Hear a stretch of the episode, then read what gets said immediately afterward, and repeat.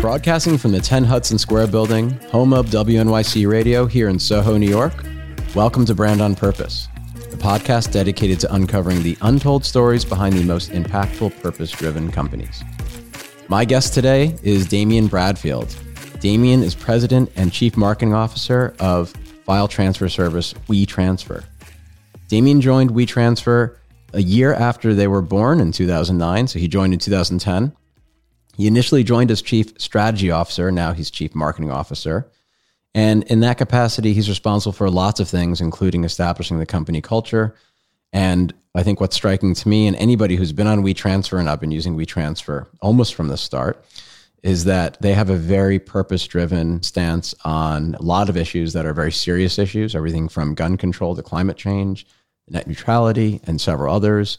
Damian is behind a lot of the thinking a lot of the narrative and a lot of the actions behind what WeTransfer does. WeTransfer makes most of its money, I believe, and Damian can correct me if I'm wrong about this, from advertising, but they also give away about 30% of advertising to aspiring artists and musicians and designers to be able to show their work. And they also give away a lot of this advertising to take a stance on social issues that I mentioned earlier. So since its inception, WeTransfer has transformed from really a small file sharing service in Amsterdam to a worldwide business that can really fulfill a spectrum of creative needs. The motto is people first, creativity second, technology third. However, Damian has reaffirmed WeTransfer's commitment to being more than just an online platform. And just last month, and I'm going to ask Damian about this a little bit more, they launched a very controversial, kind of an anti technology in some ways campaign called Please Leave, where they encourage artists to take a break from their screens, which includes WeTransfer to find inspiration from meaningful real world experiences. Damian Bradfield, welcome to Brand on Purpose. Thanks. Thanks very much for having me. It's a pleasure to have you. So, I mentioned a little earlier, you guys are not tackling easy issues, right? These are issues that companies of all sizes would probably consider taboo or stray away from or have some very nuanced verbiage, and it'd have to be only under duress when talking about these issues. So, you are leaning heavily into not just cultural zeitgeist things, but heavy issues like gun control and climate change and net neutrality. And you've launched so many initiatives. This podcast would be an hour long if we talked about every one of them. But talk a little bit about the idea behind being purpose driven and whether or not that was from the start in 2009, how that came to be such an important part of the business. So I think it's always been part of the DNA of the company because we launched at a time when the internet was really booming. And it's not to say that it isn't booming today, but there was sort of unprecedented growth, unbelievable interest in experimenting with new things. You know, if you can think back to the early days of the App Store, people were just land grabbing, producing apps, downloading apps, putting everything and anything on their phone to try to get as much access to new stuff as they possibly could. And we had this very simple site that had a massive full screen image in the background. And it was a format that was developed really to look great. It was aesthetics first. And the idea was that we'd be able to monetize it by selling it to different brands or media companies, whatever. But it was a completely different format. The market was moving into programmatic advertising, and we had a format that really required manual labor to, to produce something and put it up. So as a result, we had a lot of inventory that we couldn't sell we all came from that sort of creative field. We had a design studio and had previously, you know, worked in, in advertising and we're sort of surrounded by creative friends. It was just so easy to give away that media space to support projects from friends that if you're a budding writer or illustrator, we all know how hard it is to get your work seen. And so we had this gift of being able to do something with this media space, give it to somebody who would be eternally grateful for it, in return, you know, our users just saw something that was a fantastic, fantastically beautiful looking experience. Fast forward to a few years down the line, and we're a bigger team. We were a bit more strategic about what we could do with that space. And I guess as we matured, you know, we were bumping into different campaigns and projects and issues and causes. And one of the exciting things is that you could be in um, a meeting in London and someone will be talking about an advertising campaign or whatever. And then they'd say, you know, but on the side, I'm working on this project that's about plastics in the ocean. And we could turn around and say, you know what, we can help you with that. Why don't you just give us a wallpaper ad and we'll run a few million impressions and we'll help you with that project. And that was always the thing that everyone got excited about. It was like everybody, I think, that's creative has a side project.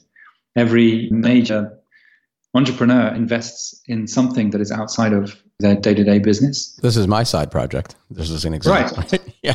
yeah, exactly. So everyone's got one, right? And then we were able to help them fulfill that, get visibility on that side project that they didn't necessarily have the money to to go out and buy. But you guys did this. Correct me if I'm wrong. So you gave away space, but you did this before you were profitable, didn't you? Oh yeah, yeah. yeah. That's incredible. That's real to me because I mean, so many companies are like, okay, now that we're actually making money, and I don't I'm not disparaging those. Now we can start giving it away, but this was part and parcel to who you are, like you said in your DNA. You didn't wait to be profitable. You said, this is who we are. And eventually we'll get a yield out of it, right? As our business grows, at least we're able to give back as it grows. Well, I don't think we even looked at it as eventually we'll get a yield out of it. I think it was that we had, if you've got X amount of money on the bank, at a certain point, you know, you only need so much, right? And the rest of it you could do something decent with. And I think a big part of this is the company started in Amsterdam and this is a market that is heavily driven by Calvinism and it's a heavily or historically very social market. So it's very much about helping others and understanding when you have enough and understanding and appreciating what you have. And I think that's a very different market than the US. It is nowhere near as much founded and grounded around consumption and capitalism. So if you grow up, if you're building this company in that market, at a certain point, it's like, you know, why would you not do that?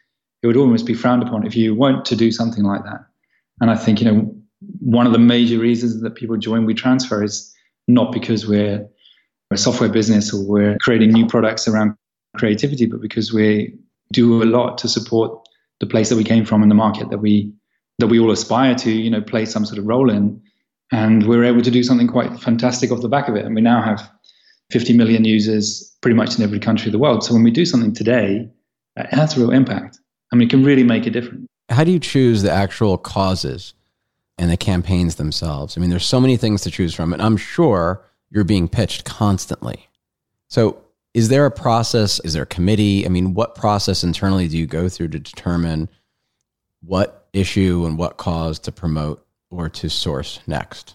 We are pitched a lot. The majority is sort of inbound pitches we receive from um, creatives. So you know, people pitching a festival idea, or people somebody somebody pitching a an art installation or something that they need some part financial backing or media backing. And that's a combination. You know, in that selection process, we have an editorial team. They manage the site called We Present. We Present is the place where we feature all of the long form storytelling and projects that we commission or that are a result of that inbound request that we might have. With regards to the cause related stuff, it's very personal. So I think, you know, there's a few of us that care particularly around certain topics and have always supported certain topics. As we grow, undoubtedly we'll have to be more rigorous or perhaps more perhaps form a committee to make sure that we're doing that and respecting everybody's wishes and intentions within the company because it is very clear that a lot of people join WeTransfer because they really are passionate about that sort of stuff and want to play a more active role. So we will have to get into a place where there will be more of a commissioning approach. But today, when we moved out here and opened up the US office, we opened up in LA. I have two kids that were at the time eight and 11. And suddenly we were being confronted with the parkland shootings. And my kids having to go through lockdown drills and metal detectors and having their bags searched for weapons coming from the Netherlands, that had never, ever crossed our minds for one second that any kid at the age of eight would have to be concerned about their safety at school. And we had a few projects that were sort of all coming together at the same time. One was around a story of somebody who'd survived a shooting. Another was a photography project on the victims of shootings. And then uh, a friend of mine here is also Dutch, said, "Why don't we make a film? Make a film about veterans and talking about their their feelings towards assault weapons and try to put some education back into the market around the sort of ridiculous nature of guns.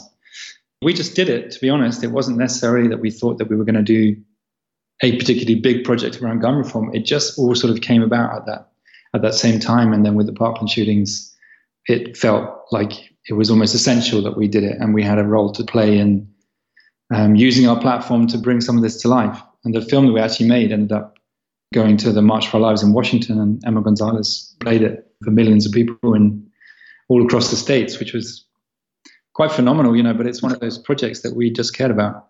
You can't ignore it, right? I mean, everybody cares about it. A lot of people care. Especially with that issue, did you get a lot of hate mail or backlash or any anything that was kind of scary, negative thrown back at you that you're aware of? And I ask only because I have commented on and written about it, even in my own as a contributor for Forbes, around issues of the NRA and enough is enough and gun violence and things like that. And I've gotten some really, really crazy, wacko, crazy, scary emails. I'm just wondering if you guys are seeing that as well or saw any of that. Yeah, of course. But I think we see a fair bit of it in general anyway, with the number of users that we have. At a certain point, you've got to just grow a couple of extra layers of skin and look at it from the bigger perspective. Know, all the products that we have across paste and paper and WePresent and WeTransfer, we're, we're nearly reaching, I don't know, 55, 60 million users, something like that if 100 people are a bit pissed about something that we say or do or don't particularly like a stance that we've taken, in the bigger scheme of things, it's not that big a deal. So we get a fair bit of that, and that's not uncommon anyway. With regards to this, no, I wouldn't say that we got a ton of it. We also sought out a lot of advice before we did it. I have a very good friend who runs a project called uh, Liberty United. He buys up guns, um, melts them down, and repurposes them into pens and jewelry and stuff like that, and is basically trying to take guns out of circulation in America and Africa. And we got a lot of advice from his name is Peter Thum. A lot of advice from Peter on how to communicate this, what sort of language we should use, how how we can ensure that we get our point across without offending those people that are particularly extreme. So we trod quite carefully around it, I think, and are fortunate that we know a lot of people in around this space that helped us do it carefully. Yeah, that's smart. So, on to somewhat lighter issues, although not very light, I suppose. You guys, as well, offered almost 175 SoundCloud employees, and they're laid off in 2017 each $10,000 to remain unemployed and to create something new. I love the idea. Did I get that right, or am I overstating that? Always for them to not take a job, but to start a business. It wasn't that they should stay unemployed, but they should just not fall into that trap of having to feel like they were going to go have to go out and get a job and to realize perhaps what SoundCloud had given them. That's what I was particularly keen on was that SoundCloud was one of the most influential platforms that existed in and around music. You know, it was a platform that if you were a budding, aspiring musician, you'd start your career on SoundCloud. That was almost a given. And what seemed to be happening was that, you know, in this in this world of tech and investment, um, they were being forced into having to sort of try and play against Spotify, which looked like they weren't going to be able to do. So what I was desperately hoping for was that we'd be able to start a conversation around, you know, hey, just think about it a second, take what you know, and apply that to something new that really does help those young musicians that need it, need that really rely on a space like SoundCloud today, right? It plays a, I think it still plays a fundamental role in the lives of an early musician, but I was worried that they were going to lose that and what happened? Did anybody take you up on it? So the, the whole project was basically, you know, don't get a job, start a business. And it's not that we were offering them millions of dollars to go away and create something, right? I mean, it was a very small investment for these people, individuals to to do something. But the feeling was that we started, we transferred with a very limited amount of cash and managed to bootstrap it. And some degrees, you don't need a lot of money to get an idea to a place where you could pitch it or make a proposal to somebody with a bit more money. So we just basically gifted $10,000. It wasn't a loan, it wasn't an investment, it was a gift. And what people had to do was basically just tell us that they were going to do something with this money that would be in some way towards starting a company or starting a, a festival or whatever it might be. Just not Fyre Festival. Yeah, exactly. I'm not sure they applied, but no. So we wrote to 175 ex-employees, whatever it was. We tried. I think we got a list from Medium of all the email um, contacts of the people who got laid off. Um, we had, I can't remember how many applications we had, but at the end of the day, we only really got nine or 10 decent applications that came through. And that's who we gifted the money to. Um, so it was a mixture of people that were starting something similar to SoundCloud, something in the female music space, female music festival, that sort of initiative Have you kept in touch with any of those folks or? We've kept in touch, but I cannot tell you hand on heart that any of them has been particularly successful or that they've gone on to great things. The only thing I can tell you is that you know I think people at, at that time were very grateful for the for the offer at least, and I know a couple of them have gone on to manage to raise additional money and to begin to build a business. But at this very moment in time, I wouldn't say that it was an amazingly successful campaign or project or gift that really kickstarted something fantastic. It's not like we've seen a new SoundCloud, unfortunately, come out of it. Yeah, yeah, but still, you gave away what ninety to hundred thousand dollars, and even if it didn't help to create the next SoundCloud or what have you, what it did is help reinforce among those individuals the the need to pay it forward, right? And hopefully, they'll be in a position to do something similar, either in small ways or large ways, based on the example that you set for them. And that's, I think, the win. To be honest with you, everything else is just gravy. Yeah, so I appreciate you saying that because not everybody uh, there was some criticism at the time, right, that it was just a PR stunt and it was a it's a company that's not giving away very much at the end of the day. Ten thousand dollars isn't a lot of money, and I really beg to differ. I think it isn't about the money. At its best, it would have been somebody reaching out and saying, "I've got a great idea. Thanks very much for that for that gift. This is what I've done, and then can you help me promote it and take it forwards?" And as a company, that's something we've always stood behind. There is nothing that the team loves more than getting involved in a project, be it ours or somebody else's, and seeing it succeed. You know, seeing it land, seeing it take life form in another market where it started in Paris. Maybe this exhibition or whatever it is that we're supporting, you know, ends up touring the world and, and finishes in Morocco or something or other. That concept, I think, is is really cool. That's something that actually everybody, I think, gets up every morning excited about trying to help. I call it positive contagion. You just want it to spread in a good way. A far more intelligent phrase yeah. than I've ever thought. Well, I don't know. I'm trying to reinvigorate the word contagion, I guess, make it more positive.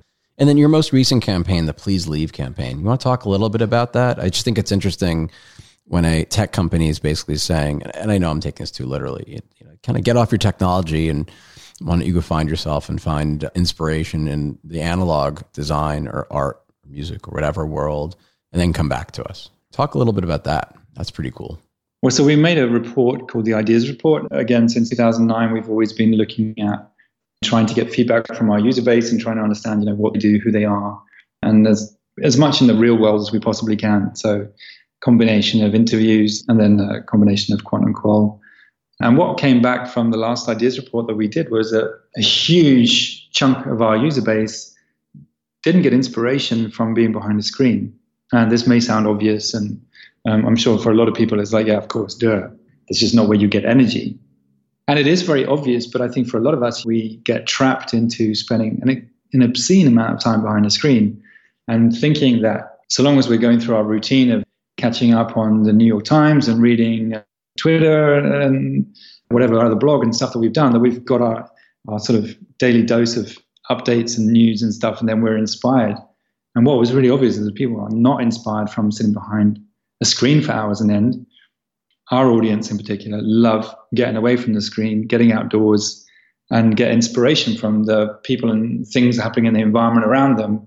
And that's just something that resonated with us too. We like, this makes sense. In order for me to come back in and be able to write something, I need to have a break and talk to somebody, meet somebody, see something, do something, and then come back in. And then I've got the energy to put another 45 minutes, an hour and a half, whatever it is, into writing something or finishing something. And once that's done, I need to get up and go away and do something else again. What's happening today is that we increasingly we're becoming remote. A lot more people are working from home. And that's great because it gives them independence. It's great because it gives them the flexibility. But it also means a lot of time you get up, you don't even get dressed. You sit behind your laptop. You get stuck into the morning emails or Slack or whatever else. You, got, you barely come up to breathe to get a cup of coffee before you've got to jump on a Skype call or a Google Hangout or something else. And before you know it, it's four o'clock and you're still in your pajamas and you haven't actually spoken to anybody in the real world or seen anything. And I think for society in general, you know, we need to reflect on our posture, look at how we're sitting hunched, arched over our screens, living off caffeine and Soylent, and get outside, get some inspiration, then come back in and, and put some time into stuff that that can make a phenomenal difference, right? We're not saying don't use WeTransfer and don't use the internet and everything else. It's just like anything in life, use it in moderation, be sensible. Don't eat 10 hamburgers a day. Just one hamburger a week is not going to kill you. It's all good. Just think about it. At our agency, we have something called inspiration days.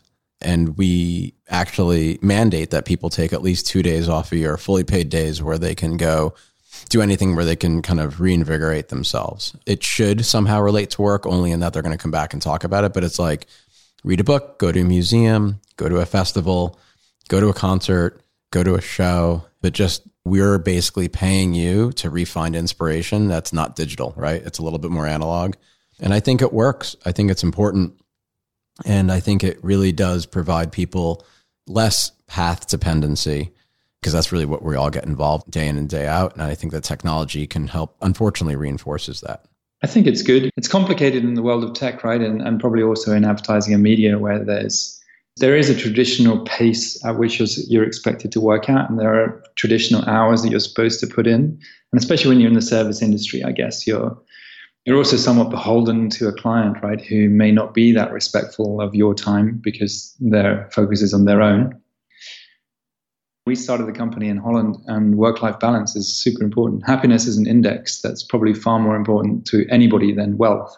When you know, I've got kids, so when you're talking to parents, there's a very visible difference between the Netherlands and, and the US, where in the Netherlands, the conversation would be, you know, hey, how's Benji? Is he is he happy?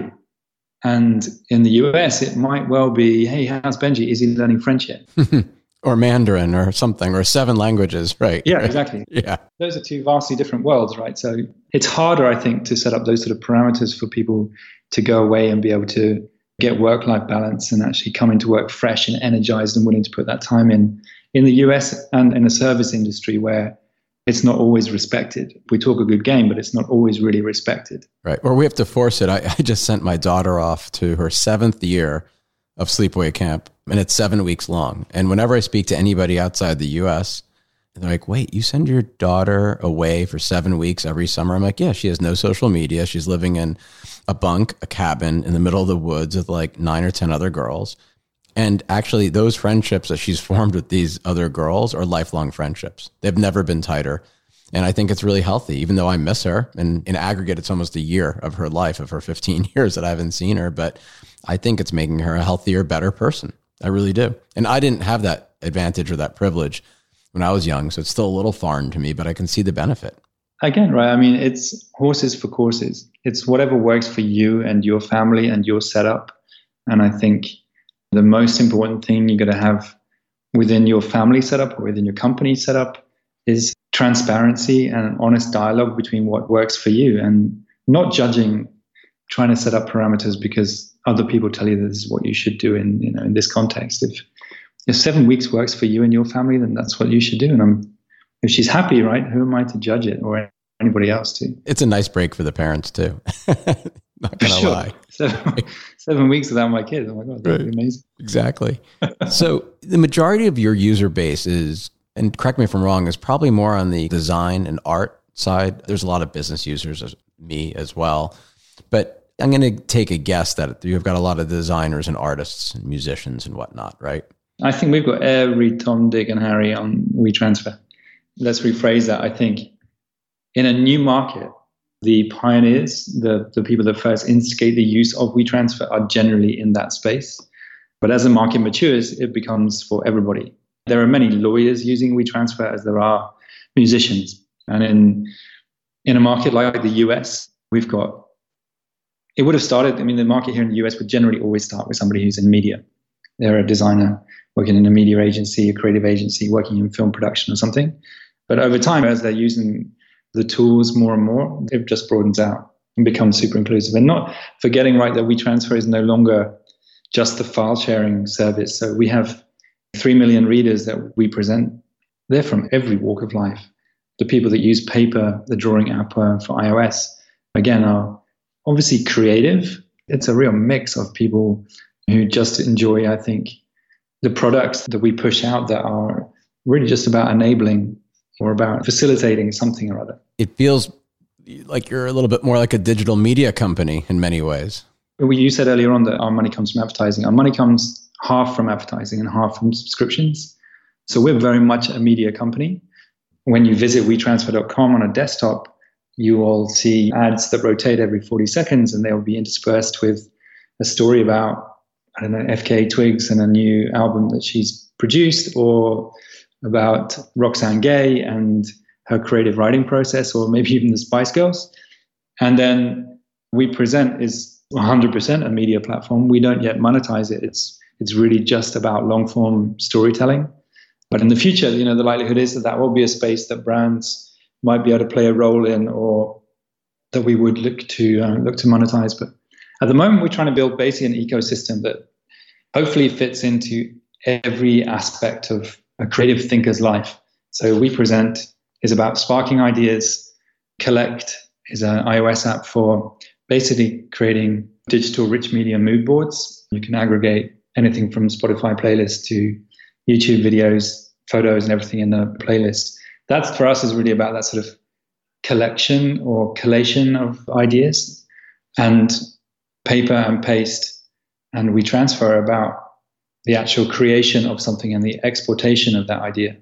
So in the spectrum of the creative process we're trying to play a role in multiple touch points across a creator's journey or through the production of something and hopefully in the future beyond that but uh, more and more so, we're a media company that I think is very much involved in the ideas business. How did you meet the founders? Was it more serendipity? How did that happen? You came to the company in 2010. It was formed in 2009. I mean, very early days.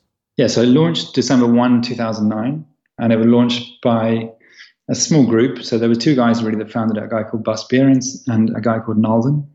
Bas had a creative agency, basically was looking to build something that would help him push files, push assets that he was creating to his clients. And Nalden had a blog. So he had this blog called nalden.net. And in the background, he had these full screen images. And basically, those two guys came together and shared knowledge. And Nalden contributed his concept for aesthetics to Bas's idea for this file transferring business. And that was December 2009. I joined in like June 2010. I was working at an agency, and WeTransfer didn't really have a fixed location. So Nalden was working from somewhere else and Bas was working from his office. And I had this massive building that was part empty in Amsterdam. So I gave, somebody introduced me to Nalden and I gave him an office space. And we got talking and working together. WeTransfer was bootstrapped. So we had to find income from other places. So everybody had a sort of side job. So Nalden had his blog and Bas had an agency. And um, Nalden and I later founded another agency called Present Plus and through just overlapping interests, we were all coming from the very same place and we were all very excited about what WeTransfer could represent. What I brought to the table was basically the brand partnership relationship stuff that Nalden and Bas weren't necessarily focused on or necessarily spending their time doing. That's really what I brought to the table early on.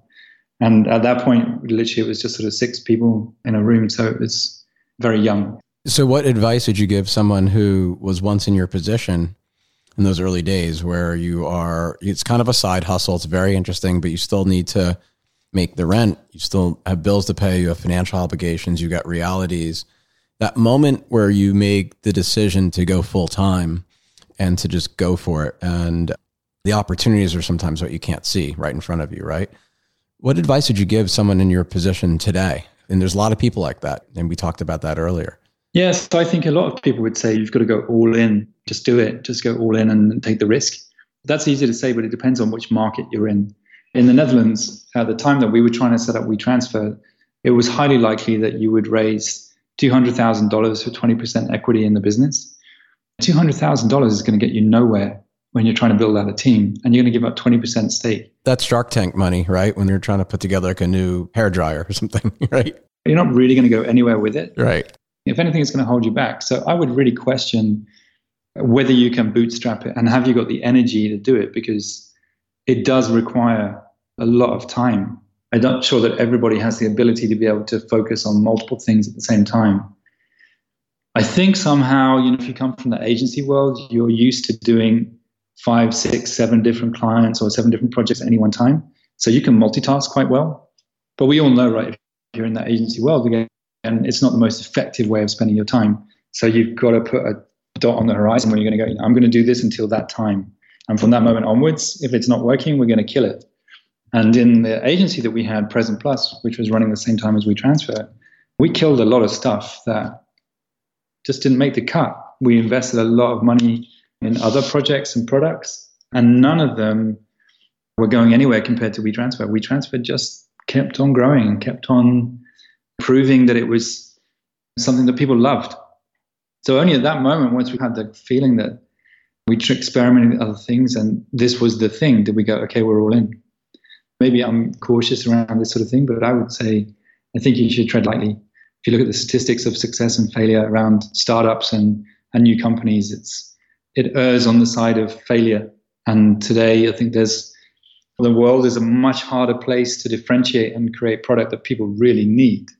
Again, back in 2009, people were playing in all sorts of fields and people didn't know what they needed. We are trying to assess what worked for us and what we wanted in our lives, in our digital lives. Today, I think people know a lot more what they want and they're a lot pickier and they're going to see through the sign up forms and all the rest of it that you're going to throw down their throats in order to try to capture a new audience. So it's tough today, no question, tougher. And even tougher, just to remind our listeners, 2009, we were just entering into one of the worst recessions. Some people would even say a depression following the 2008 crash. So, you know, you have to be a little crazy, maybe, or incredibly resilient to say, hey, I have an idea. Let's launch a new company. Now's a perfect time know, I don't think you guys are giving yourselves enough credit for either being crazy or crazy focused and you're onto something. But I think that's impressive. So it's definitely tougher today, but there's also a lot more money in the market today. So the financials have changed. So you can, uh, I just read that there's a billionaire per 11,000 inhabitants in San Francisco. I can remember as a kid, there were no billionaires really that existed. Maybe John Paul Getty, very few billionaires on earth. And today we're talking about in a city like San Francisco, you know, one billionaire per 11,000 inhabitants. That's just insane. So there is also a lot of money out there.